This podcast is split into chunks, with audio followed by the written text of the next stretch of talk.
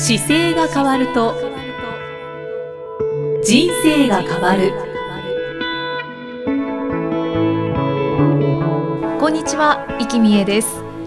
この番組では中野生態東京青山の委員長姿勢治療科中野孝明先生が人生が変わっていく成功する姿勢力についてお話ししていきます。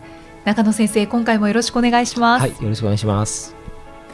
中野先生、はい。あの以前ですね、はい、中野先生からあの私ひょんなことで足の指を見られましてはい、その時に少し外反母趾に近づいてるねって言われたんですよね。はい、で左足の方があの、近づいてるねって言われて、その時結構ショックだったんですよ。失礼しました。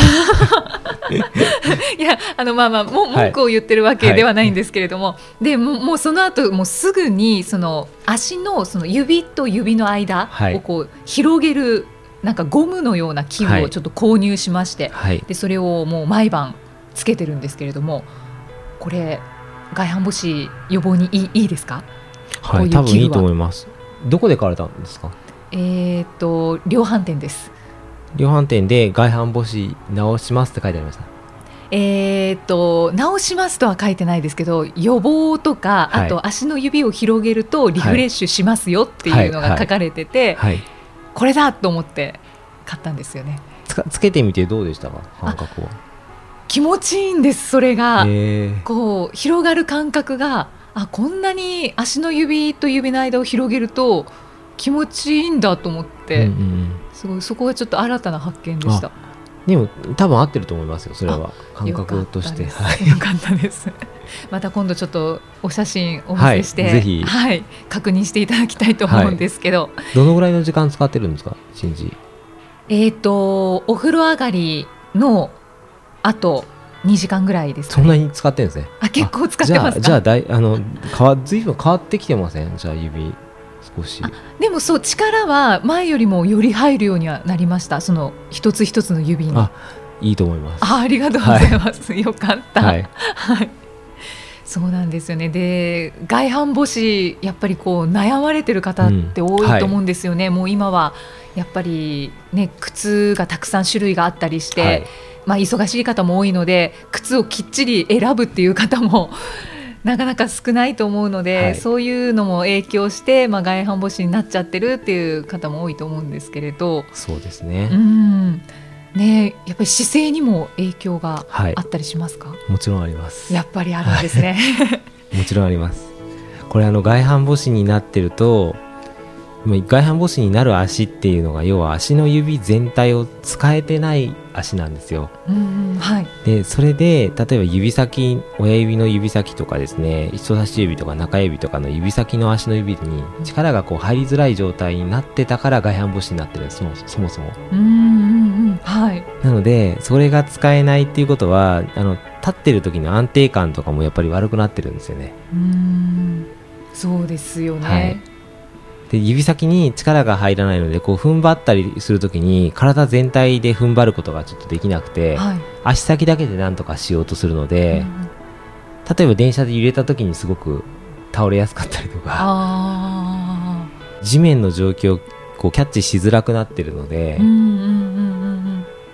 んうん。なんと言うんですかね、あの足のはい、指が生えてますよね。はい、生えてるその根元付近はい、で全体を支えてるっていうそうですね、感じですかね。そうですね、はい。うんそれだとやっぱぐらつきますよね。いやぐらつきますよね。だから足のね、指、極端に言うと、だから手だと手の指が広がってますけど、その指の広がりを全部なくしてるようなもんなんでうん、うんうんものすごく不安定ですよね。そうですね、はいでも足ってそんなに特に足の指って注目しないので、はい。まあ、こんなもんかなって思っちゃったりもするんですけど、はい。でもそこが十分に活かせれば、そうなんです。これはあの、靴を履くようになってから、こう足がすごく退化し始めたんですよ。まだでも、100年前に、あの、日本人はみんな靴履いてないんですよね。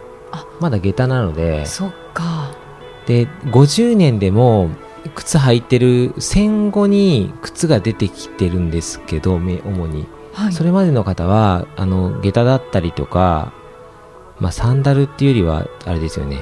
げやっぱり下駄ですかね。下駄あとわらじのようなものとかうん。が多かったので、うんうんちょうど靴が入ってきてる革靴の文化が出てきてるの。あの坂本龍馬さんとかの写真で下だけ靴のはありますけど、うんはいはい。あの時代から入り始めてはいますけどでも庶民の方はね履けないからうん。通常普通わらじで動いてますし。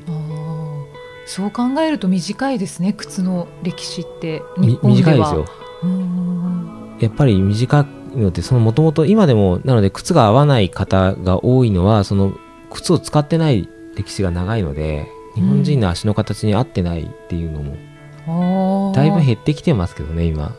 まあ種類がどんどはい。ん増えてるので、あそうですのね。でもまだまだそういう横幅の選び方で例えばワイズっていうんですけど、はいワイズっていうのが E とか EE とか 3E とかっていうのがで、サイズが決まってくるんですよ足のくるぶしのはいでそれによってこう靴のサイズがあの足首が、まあ、太い方とかはそういうのじゃないと合いませんよっていうのがちょっとは今分かってはきてるんですけど、うんうん。でもそもそもヨヨーロッパなんかだとやっぱり木型がもっと細かくあってその木型に合わせて靴を作ってくるので木型イコール自分の足になってて、うん。自分の足を木型で作ってそれで靴をつけばもっと楽なわけですよ。ああじゃあオーダーメイドそうですそれそれがそういう歴史ももともとあるので、うん。そうじゃなくて既成のもので形に当てはめようっていうこと自体も結構無理があるんですよ足には。うーんそうですね、はい。確かに。なのであの裸足に近い形であの使われてる方が足はトラブル少ないですね圧倒的に。うーん。えじゃあその下駄とかの方が、まあ、足には優しい？優しいですね、まあ、優しいしふん指先が踏ん張れるので力の入り方が随分体全身に力が入りやすいんですよね。ああなるほど。えじゃあでもまあ靴を履いてる方がもうはい。今は大はい。半ですよね、じゃあ靴選びで重要になってくることは？一番はなるべく足の状況をはい、いじめない靴がいいのですごく簡単に伝えるとその指先が当たらないとかですね。余裕があるっていうのはすごく大事ですよね。はいはいはい。男性の靴よりも女性の方がそうなんですよ。ちょっと例えば先が狭くてなんか小指がちょっと当たってる気がするけど、うん。そのうち慣れるからいいやって思って、うん。かっこいい靴を履くと痛かったりするじゃないですか、そうですね。あれを極力やめることが、まあ、簡単に言うと大事ですしあーできれば。ちょっときついというよりもゆとりのある靴を選んだ方がいいんですか？本当はね指先に余裕があった方がいいんですよ。ただ大きくしすぎるとゴソゴソするので、うん。ちゃんと足首のところで締まってないと止めれないですよね。そうですね。でも指先はちょっと動く余裕があった方が本当は足にはいいんですよね。だからそう忙しいと、うんもうなんかデザイン重視だったりとか、はい。まあ、ちょっとあのサイズが合ってなくても、はいはい。もういもういっかこれでってそうですなねったりするんですけどそれはやめた方がいいですね。そうですね。やめた方がいいし、はい。あのそれやりながら足が動かなくししたしていくので、その時は頑張ってればいいんですけど長期的に1年間もしかすると動けない時間を作ってるかもしれないですから。怖いですね。そう言われると怖い。履きにくい僕もだから昔あの父に僕が1973年生まれなんですけどはい、ちょうどですね高校生時代にはい。ウエスタンブーツが流行ったんですよ、うん。でウエスタンブーツをすごく履きたくて履いてたら父親にものすごく怒られて で足が悪くなるからやめなさいって言われて反抗して履いてたのを覚えてます でももうやめてほしいっていう感じだったんでしょうねお父様は。そうなんですよ。でもその影響で僕いまだにねちょっと足が悪いところがやっぱあって。えー、そうなんですか。そのね123年の間にやっぱりブーツをすごい履いててそれで足悪くやっぱりしてるので、ああそうなんですね、はい、やっぱり影響があったんですね。ありましたね。だからやっぱり靴に関してはあのそうですねこれ聞いてる方だとお子さんの靴がすごく大事かもしれないです大人の場合は自分の意識で小指が当たってるかどうかってこうちょっと意識できるんですけど、はいはい。子供ってあんまり言わないんですよで言わない間に外反母趾になってたりとか足の指を潰しちゃってるケースが結構あるのではで小学生だったら6ヶ月経つと靴のサイズが1センチ弱ぐらいは伸びてること多い。々あるんですよね。うん。どんどん変わっていきますもんね。なので壊れてないからって思ってるよりどんどん靴を変えてあげた方がいいことが多いので、はい。ちょっと指先がちゃんと当たってるかどうかっていうのにすごく意識してあげると、うんあの大人になった時にこう外反母趾になりやすい足じゃなくなってるので、うんうん。僕も学校の時に、はい。あのローファーってあるじゃないですか、はいはい。あれが制服になってるような高校だったんですけど、はいああいう指定の靴で結構悪くしてくるんですよね。そうなんですね。学校指定の革靴はね結構危険ですね。へえ。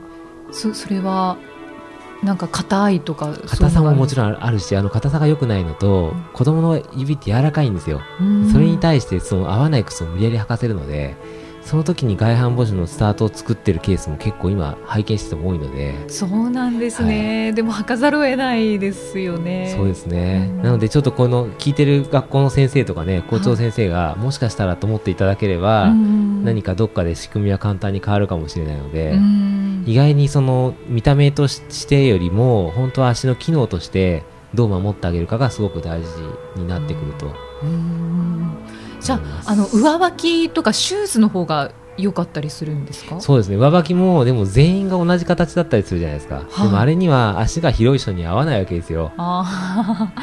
あなのであの同じものを履かせるっていうよりは結構自由にしていいですよっていう条件を多分作ってあげた方が学校のじゃあ靴は自由で、うん、学校の指定はこれだからっていうのがあるからこれしかダメだと思って無理して頑張って履かされてる子供も多分いるはずなんですよね。う、んまあ今はい。そう校長先生だったり、はい。そういう お偉い方がはい。お聞きになられていたら、はい。もしかしたら仕組みはもうすぐ簡単に変わるとは思うんですけれどそうん。まあでもねなかなか変わらないっていう場合は、はい。その時は、まあ、もちろんその指定の靴シューズをはい。学校では履いてもらって、はい。で家に帰ったりとかあと遊びに行く時とか、はい。そういう時はやっぱりきちんと自分の足に合ったそうです。余裕があるあうん。の指先に余裕がある靴をちゃんと履いた方がいいですね。であと足首を回したりとかおあの足の指例えば左側の足の指と,、えー、と右側の足の手を握手するように組んでいただいて、で回ししてあげるとか、あそこで回すんですね、えーで先ほどあのイキさんのそその今つけてる道具あるじゃないですか、はい。あの道具のような感じで指先を伸ばしてあげるとか、うんうっん。ていうことを毎日メンテナンスすることが一番こう悪くしない秘訣ですかね。うん。そうですよね、はい。じゃあそれが、まあえっと、足の指を鍛えることになりますか、そうですそうです。もうそのまま鍛えることになります。あー。あとは女性の方、はい。あのハイヒールを履かれる方多いですけど、はい、ハイヒールはやっぱりできるだけ履かない方がいいですか？ハイヒールはねやっぱり履くための筋力っていうかコツがいるんですよ。そうですよね。で体ができてない方がハイヒール履くと足の指を悪くするんですよ。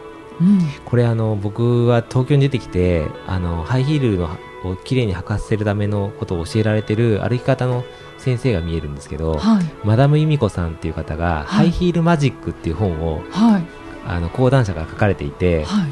あのそれを読んだ時に女性がハイヒールを履く魅力をいっぱい書いてあったんですよね、で女性がハイヒールを履いてるとエレガントに見えるとかですね、はいはい。いい席にエスコートされるとか、うん。あこれ絶対履きたくなるなと僕も見てて思ってですね、うんでマダムさんに実際にお会いして、はい。ハイヒールの秘訣をお聞きしてたらハイヒールはちゃんとそもそもマダムさんバレエがすすごい得意でバレエを昔からされてるので、立ち方もものすごい素敵なんですよね。へでマダムミミコさんのそのメソッドって僕ハイヒール履かないですけどちゃんと正しい姿勢でお腹から引き上げるようにグッと意識してできるとエレガントにハイヒールは履けるんですよ、ーそうするとお腹からこう足をグッと立つような感じなんで極端に言うとつま先立ちをしていつもハイヒール履いてる感じです。へえ。なのでかかとに乗っちゃダメなんですよ。あかかとに重心を乗せない。乗せちゃダメなんです。つあー。ま先でバランスをとって立つものがハイヒールなんですよ。難しいですね。なのであのバレリーナのような体の立ち方をちゃんとできてればハイヒールは綺麗に履けるし、はい。踊れるんですよ。あ踊れる踊れハイヒるしそうールで。です。動け動かせるんですよ。でそれがかかと荷重みたいな乗り方で乗ると足の指は全部潰しちゃうのであ逆にですか？すぐ外反母趾になりやすくなっちゃうんです。へえ。かかと荷重で立つと指先がフリーになっちゃうので、はい。指先が横の圧迫に対してすごく弱いんですよね。それで外反母趾になりやすいんですけどお腹から引き上げてると指先でこうグッとグリップをして立つような形なんで、そん。そんなに別に指を潰すことがないんですよね。へえ。もう全く真逆でした今。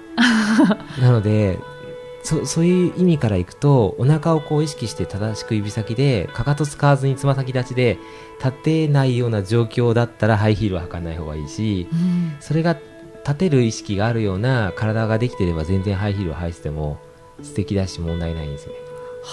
はあそうなんだ。でじゃあ足の指の力が必要ですよあのね、必要ですね。でお腹から引き上げる体の使い方がすごく大事なので、はあでもそれによってうん。なんか姿勢もこうシャンって伸びそうまあももちろん伸びてないとひ履けないんで。履けない。でこれをなるべく極力大事なとこだけ履くためにギリギリまでハイヒールを持っていくんです現場に。例えばイキさんのお仕事だったらお話をその日にされる結婚式の会場とかあるじゃないですか、うんうんはい。そこまで持っていくんですよ直前まで。はいはい。で履き替えて本番はそれでパッとスタートするけどその後また履き替えて戻るっていう。あそうですね。そうするとぐっと楽だし、んあの確かに。あのなんかハイヒールの高さが自分の気持ちがこうピッてピシッとするじゃないですか、はいあれをはいうまく使っていただいて、うんうんうんあそこで本番とあの普段と使い分けると多分よりいいんじゃないかなと、うーんやってみます。早速。はい、ああいやーなんか目から鱗でした。あ本当ですか？はい、ハイヒールはそうなんですね、はい。かかとで履かず、はい、足指力そうですね。履くと、かかとをに荷重しないような気持ちで履くと、ちゃんとお腹までぐっと引き上がってうん。踏ん張れるので。はい。それも早速やってみます。ちょうど頭の上でこう引っ張られるような感覚でぐっと引き上げると、あの上手にうんあつながってるんですね。そうか。そうなんです。なので高いハイヒールってかかとにいっぱい宝飾がいっぱいあるじゃないですか。はいはい。あのかかとがすっごくあのいろんな宝飾してあるやつはちゃんとその風に立ってないとかかと引っ掛けちゃうんですよね。うーん。しょっちゅうかかとを直しに行かなきゃいけない方はあ立ち方がやっぱり上手にお腹から立ってないのでそういう目印にもなりますでつま先で歩いてればあのかかと側はまずヒヒールの隅っこがかかとに挟まってはい。抜けるとかはないんですよ。ああ そうか。マンホールのあの穴に。あれには入らない。そもそも乗ってないから。あそうなんですね。す。でそれができない方が増えてきてるから厚底の靴がになってきてるんです今。無理やり確かに。あれは上手に歩けない方を高くしようとした結果あえてしないと壊すから妥協点で多分ああいうふうにああいう靴作りをされたんだと思うんですけどね納得です、そしてなんか綺麗にハイヒール履けるようになりたいなって思いました。でも慣れますよちゃんと。うん。あのそれそれにはやっぱり体をちゃんと整えるうん。運動があったりとか、はい。あのバレエも運動ですけどピラティスとか、うん。自分の体をどう使うかっていうのができてくると本当に綺麗に使えるようになると思いまあーだからやっぱり姿勢が整ってるとはい。外反母趾にもならないすはい。んですね、そうですね。はあ。つながってます。ありがとうございます、はいえーこの番組では姿勢や体についてのご質問そしてご感想をお待ちしています。中野生態東京青山のホームページにありますお問い合わせフォームからお送りください。中野先生では締めのお言葉お願いします。はい体を見直す時間は人生を見直す時間である。中野先生今回もありがとうございました、はいありがとうございました。この番組は提供中野生態東京青山プロデュースキクタスナレーション生きみえでお送りしました。